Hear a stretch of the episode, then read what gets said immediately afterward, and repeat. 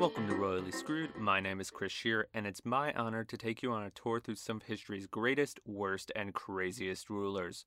On this episode, we're learning about one of the most infamous figures of Renaissance Italy, which is saying something because there are a lot of historical figures that can get that title. It's none other than Cesare Borgia, the son of Rodrigo Borgia, aka Pope Alexander VI. We briefly talked about Cesare in the episode I did over his father, so go listen to that one if you haven't already. The Borgias as a whole are historically known for being controversial in their own time. Pope Alexander was known as one of the most evil popes ever, and people even like to throw around the word Antichrist when dealing with him. But while the Pope may have engaged in some less than holy activities, his historical image was mostly a grand smear campaign created by his successors but can the same be said about his son? Before I reveal the whole truth, we'll have to dive into his life story. Along the way, he'll come into contact with a couple major names of Renaissance Italy, including diplomat slash historian Niccolo Machiavelli and the Renaissance man himself, Leonardo da Vinci. It's a story of God, war, and treason, aka the sex, drugs, and rock and roll of the Renaissance. So without further ado, let's begin the story. We're going back in time to the late 15th century of Renaissance Europe in Son of God, Prince of Lies.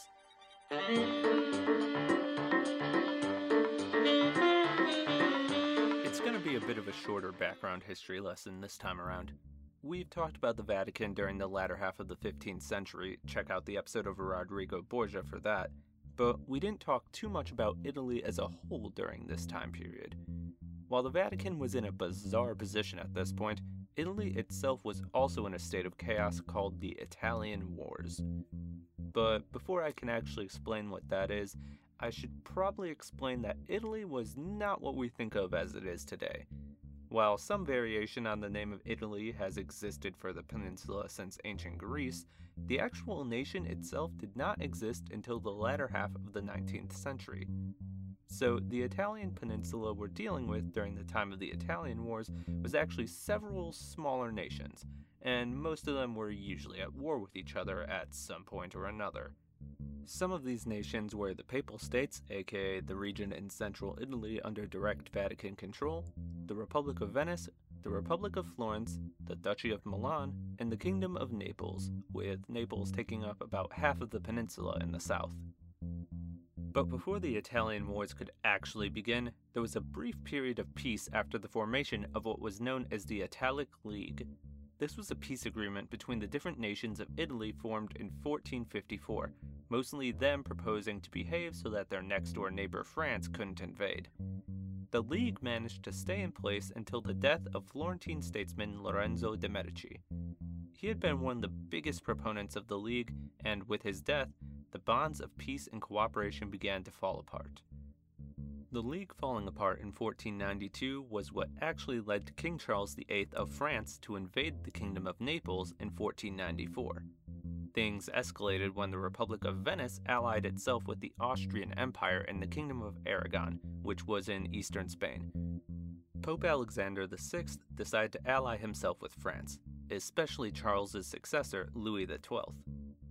Though the Italian Wars would continue until 1559, it was the beginning period that we're looking at. This new tumultuous war needed someone just as brutal to lead things on the Italian side. A man who seemingly was not destined for the war at first. But his rise to power would make him one of the most infamous names in all of Italian history.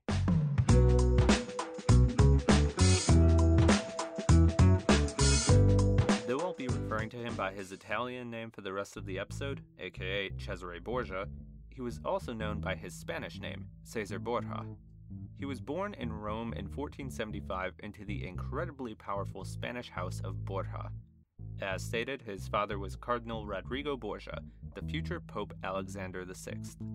His mother was Borgia's mistress, a woman named Vanozza de Cantani, in a very rare move, Rodrigo Borgia openly acknowledged Cesare and his siblings as illegitimate children born out of wedlock. This wasn't the first time that a pope had acknowledged having children. I mean, it used to be illegal for Catholic priests and clergy to get married and have families. This also wasn't the first time a pope acknowledged illegitimate children, but this was the first time a pope acknowledged children he'd sired after taking the vows of celibacy. Cesare had several other siblings. He had two brothers, Giovanni and Geoffrey, and a sister, Lucrezia. It's thought that Rodrigo Borgia had more illegitimate children by other women, making them Cesare's half siblings, but the Pope only ever acknowledged his four children by Vanozza. And as the second son in the family, with Giovanni being the oldest, Cesare's life was immediately set to aim for a position within the church. Luckily, when your father is a cardinal, that is a very easy position to obtain. He initially went to school in Italy, studying law at what is now Sapienza University in Rome. By the time he was 15 years old, Cesare had been made a bishop in the Diocese of Pamplona in Spain. Two years later, he was promoted to the Archbishop of Valencia, Spain, can you imagine being alive in the Renaissance and the guy in charge of your archdiocese is probably still going through puberty, saying prayers and having his voice break halfway through? I mean, I went to Catholic high school, so that's all too real. But that was not the end of Cesare's quick rise to power within the church, not by a long shot. In 1493, Cesare was also made bishop of the two French dioceses of Castres and Elna. The next year, he was made abbot of the French abbey of Saint Michel de Cuxa. It all came to a head when Rodrigo Borgia was elected pope, after which he made his son a cardinal. Despite basically having lived a full life in service of the church up to this point, most of Cesare's contemporaries seem to think he wasn't much keen on being a man of God. As a close confidant of his father, Cesare was usually seen within the Vatican, there, it was said he enjoyed partying, wearing very expensive clothing, and going out hunting with friends. However, Cesare was being forced into a position that would secure a religious dynasty for his father. Giovanni, Geoffrey, and even Lucrezia, to an extent, were allowed to live secular lives full of Renaissance fun. What would have to happen in order for Cesare to get the life he actually wanted?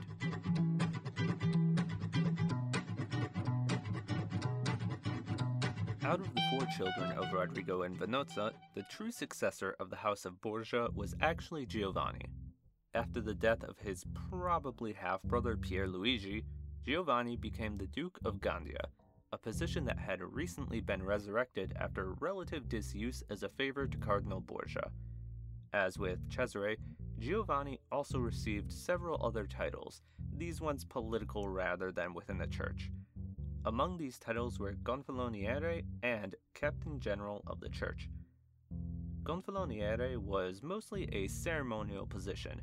While there were many locations throughout Italy that granted people the title of Gonfaloniere, the title in the Vatican referred to something akin to the standard bearer of the Vatican's armed forces.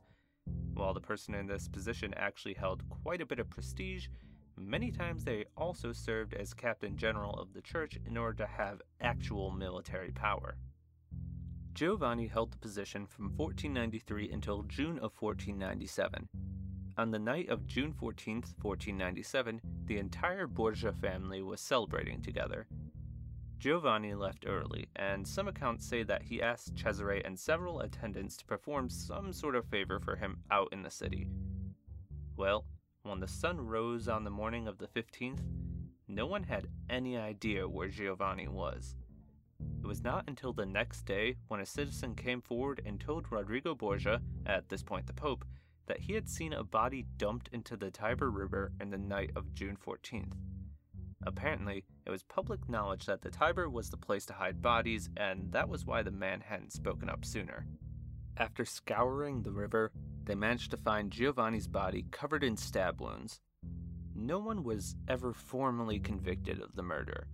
The suspects range from rival families of the Borgias, such as the Orsini and the Sforzas, to all of Giovanni's siblings. Almost everyone seemed to have a motive for wanting to kill Giovanni. His youngest brother, Geoffrey, was married to the daughter of the King of Naples, whom Giovanni happened to be having an affair with. Perhaps Geoffrey killed him out of anger at his wife's infidelity. Lucrezia was married to a member of the Sforza family, but she was planning on divorcing her husband, so it's possible they wanted revenge for that. But whenever people want the story to be really dramatic, they always turn to Cesare as the culprit. Allegedly, the two brothers had always had a lifelong rivalry that bordered on actual hatred for each other. Giovanni was the heir to the House of Borgia, while Cesare had been forced into the church. Everything Cesare wanted, Giovanni already had. Cesare was also sleeping around with Geoffrey's wife, so perhaps he wanted to murder him in order to have her to himself. And if the story of Cesare being sent out of the party is true, then he was already free to follow his brother and literally stab him in the back. It doesn't help that when the news of Giovanni's murder got out, Queen Isabella of Spain for some reason decided to believe that Cesare was guilty of the crime. But like I said, no one was ever convicted for Giovanni's murder. To this day, no one actually knows who did it. However, Giovanni's death began a new chapter for Cesare. Maybe because there was now an opening in the political side of the Borgia family, Cesare decided to do something big. In 1498, Cesare Borgia became the first person to ever resign from being a cardinal.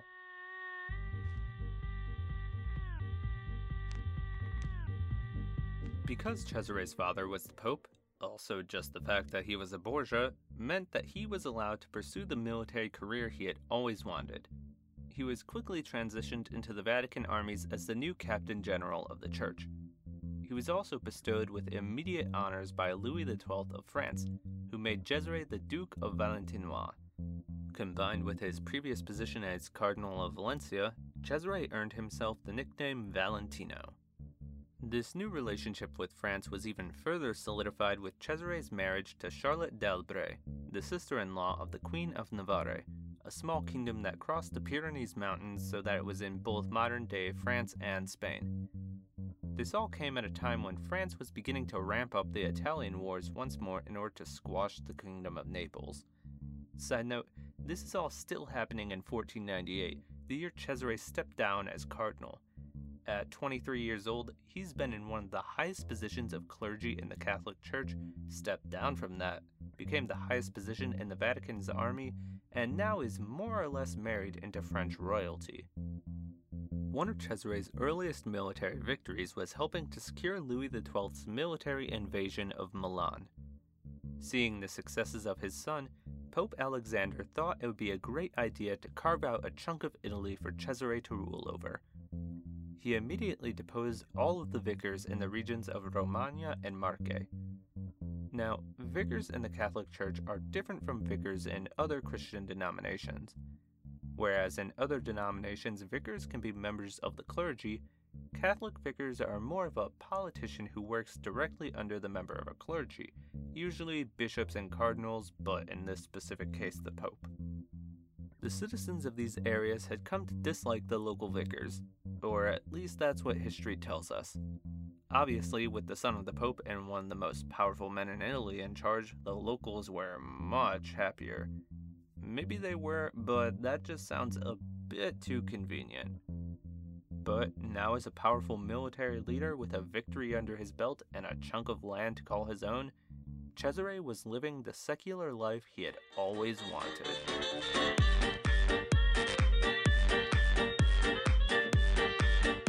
Cesare spent the next couple years in fierce military campaigns during the Italian Wars.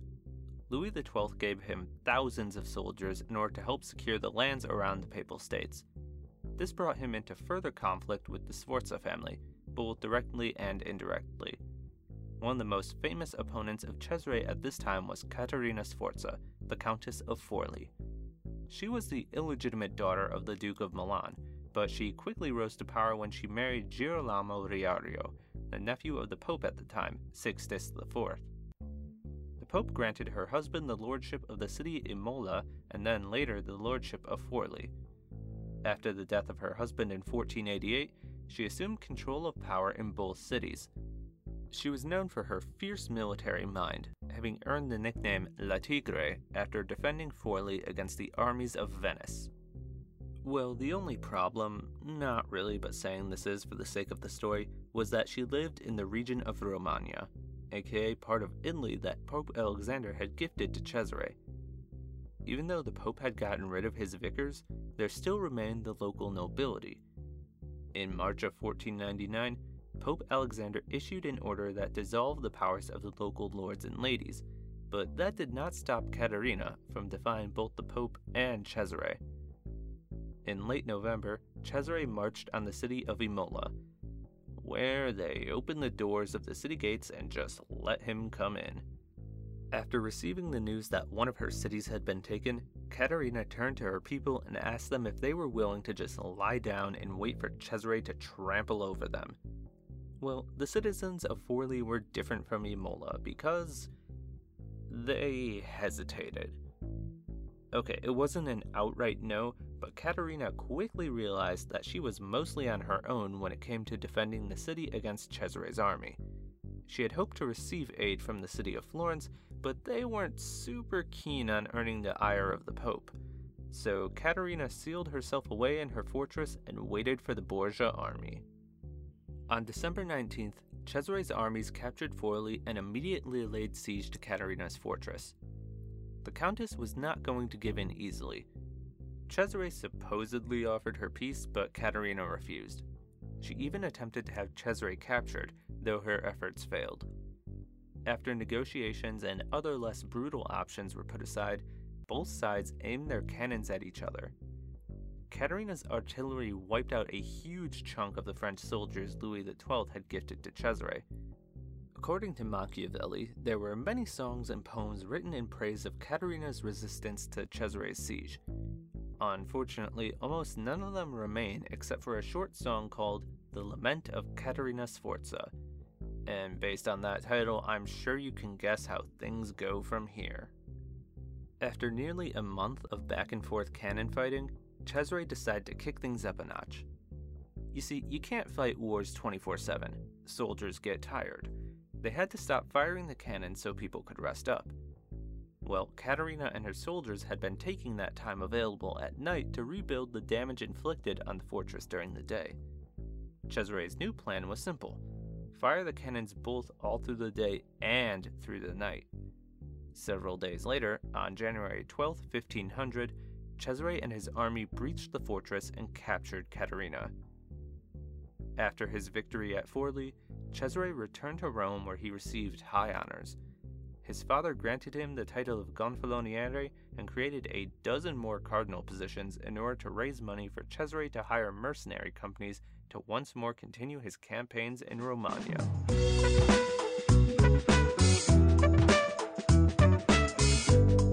Let's step aside from Cesare's military conquest for just a moment to talk about his relationship with some famous VIPs of Renaissance Italy. First up is Leonardo da Vinci. While he is mostly known as an artist, Da Vinci was also an engineer. In fact, he had over 5,000 pages worth of notes and drawings over inventions and other engineering feats he had thought up. Well, in 1502, Cesare hired Da Vinci as a military engineer. Probably not where you thought this would go when I brought him up at the beginning of the episode, right? Da Vinci also joined Cesare's armies during the campaigns against Caterina Sforza. During their time in Imola, Leonardo created a map of the city. This might not sound super impressive, except that his map was made from an overhead bird's eye view. His map of Imola was possibly the first city map to have been made this way. Da Vinci was also given free rein of the troops at Cesare's command. Borgia ordered his troops to aid the painter slash engineer with any task he demanded of them, as if Cesare himself had ordered them to do it. Also, in case you weren't aware, Leonardo da Vinci was famously gay, maybe bisexual. There are some people that speculate that Cesare and da Vinci may have actually had some sort of relationship with each other beyond the simple commander and military engineer. There's almost mm-hmm. no historical proof for this, but it's interesting to think about. However, Da Vinci would end his partnership with Cesare less than a full year after being taken on for reasons I'll get into later. Let's now talk about Niccolo Machiavelli. While less famous overall than Da Vinci, Machiavelli was equally important to the world of the Italian Renaissance. He was a historian, diplomat, and philosopher who is often credited as being the father of modern political science. He's most well known for his political treatise, The Prince, In this book, he wrote about the qualities he considered to be necessary for a good ruler. Most of the examples in The Prince are rulers who were often considered tyrants or cruel individuals. He believed politics was always about lying, treason, and other criminal activities, which. Yeah, okay, that tracks.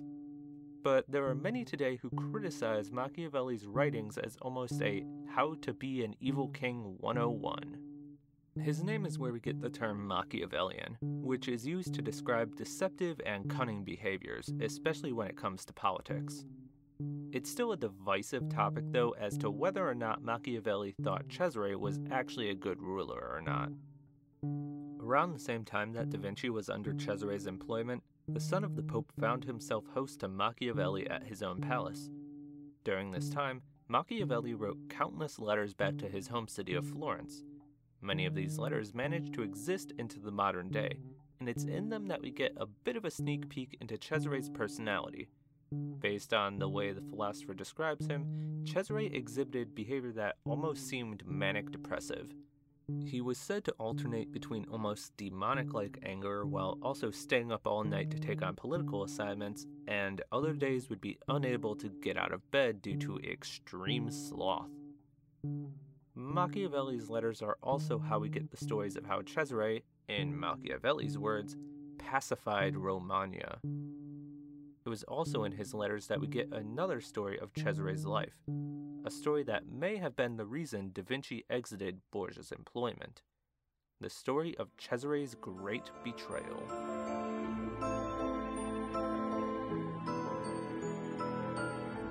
When Pope Alexander expanded the number of cardinals, he used the new funds to allow Cesare to hire on condottieri, aka mercenary leaders in charge of small armies for hire, these new commanders helped Cesare continue his military campaigns across Italy. They helped him topple the Aragonese powers, Aragonese meaning the Kingdom of Aragon, in Naples while also helping to lay siege to several cities across Romagna. By June of 1502, Cesare had turned his attention to the region of Marche and captured the cities of Urbino and Camerino with intentions to take over the city of Bologna. Now, despite being mercenary leaders and signing up for a war, some of Cesare's condottieri began having a change of heart after witnessing the ruthlessness of their commander. Several of them, most notably the brothers of the powerful Orsini family, decide to devise a plan to betray Cesare. Several of the mercenary leaders returned to the area around Urbino and Camerino and staged a massive revolt.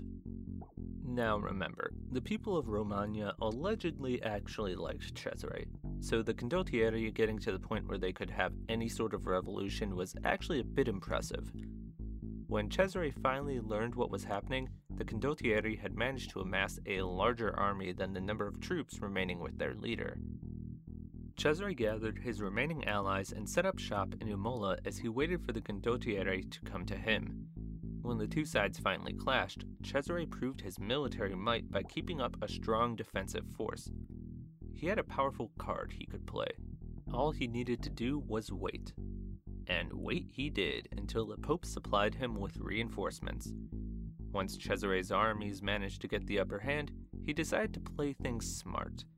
Instead of killing the condottieri, he offered them peace.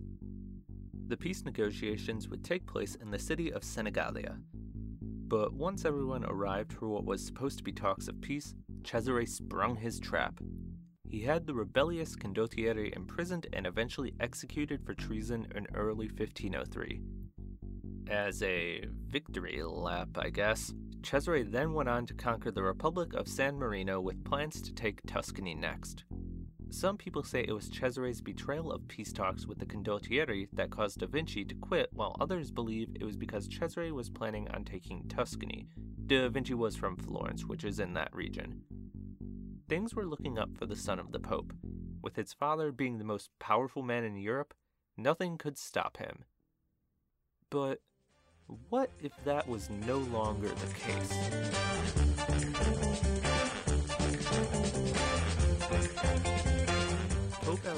Died in August of 1503. He actually died of malaria, but there's a whole story about how he might have accidentally or purposely been poisoned by Cesare. check out the episode over him if you want that full story. Without Daddy's money to keep his military conquests going, Cesare had to quickly get in favor with whoever was to replace dear old Dad.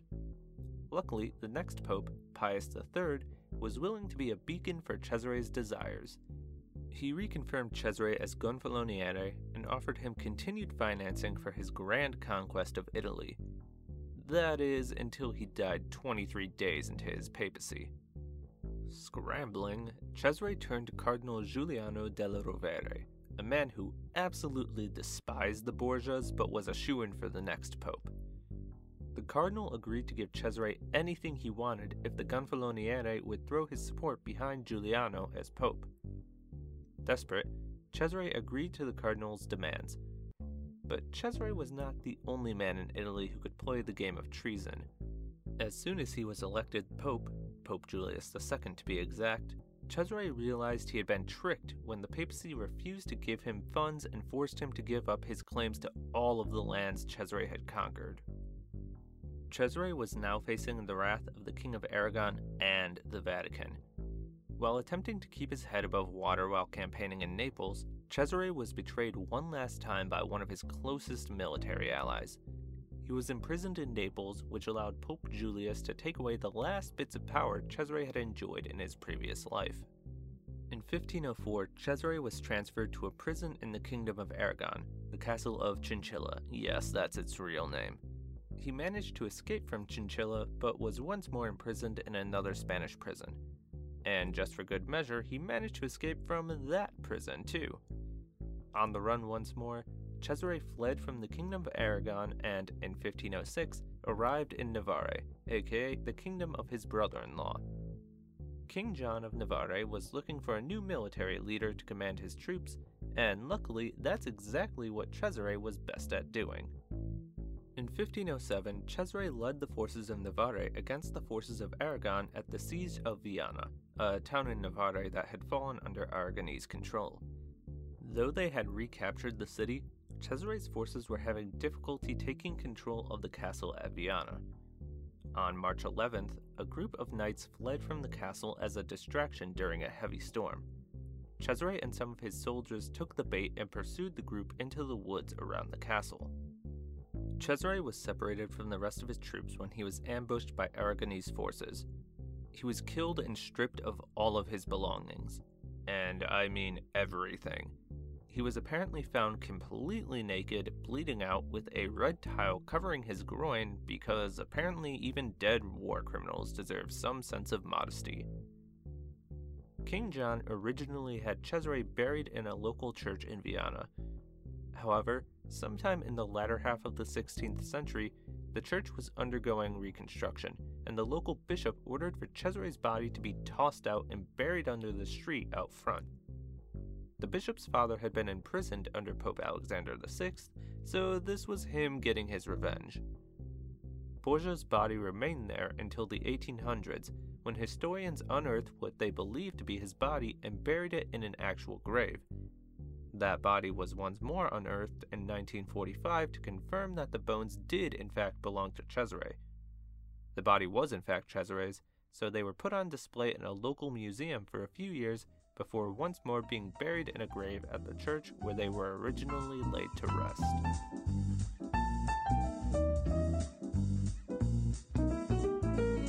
Now that Cesare's life story is out of the way, let's get into some fun facts about him, okay? Let's start off with the super great fun fact that he had syphilis. I know that doesn't sound very fun, but here's an interesting thing about his whole situation. We know when and where he got the disease, the entire process of his recovery, and how it affected him later in his life, but we don't know the name of the woman who gave it to him. The story goes that he got it from a prostitute while serving as a papal legate, aka an envoy for his father, to the King of Naples while he was still a cardinal. Despite having access to some very good doctors thanks to his dad being the Pope, the disease would end up covering his body in scars. So by the time he died, he had to wear a full mask over half of his face a la Phantom of the Opera because of his condition. Fun fact number two there are almost no confirmed art pieces of Cesare from his lifetime, There are a couple that we think might be of him, I'll link those on social media, but there aren't any artworks that are actually labeled as being of Cesare's likeness. There's a portrait from 1513 titled Portrait of a Gentleman that is usually attributed to being of Cesare, and it's usually the most popular picture you find when you look him up. And with those assumptions, a few centuries later, Alexander Dumas, aka the author of The Count of Monte Cristo and the Three Musketeers, claimed that Cesare's likeness was actually then used as a model for Jesus Christ in artwork that depicted him as a Caucasian man. Those claims are probably based on nothing, but it wouldn't be too far fetched to believe that the most powerful men in Italy wanted depictions of Jesus to be based on him. Besides that, there's the usual unpleasant rumors about Cesare that come with all members of the Borgias. Rumors have persisted even into the present that Cesare and his sister Lucrezia were in a relationship together. Those rumors are now just believed to be part of the constant wave of slander that was thrown at the family in order to vilify them. For the most part, this vilification of the Borgias is unwarranted. Most of them were no better or worse than the other nobility of Europe at the time. But when it comes to Cesare, eh, he definitely was no saint. While many rumors about him and his family are false, that doesn't prevent the facts from showing Cesare Borgia was pretty awful.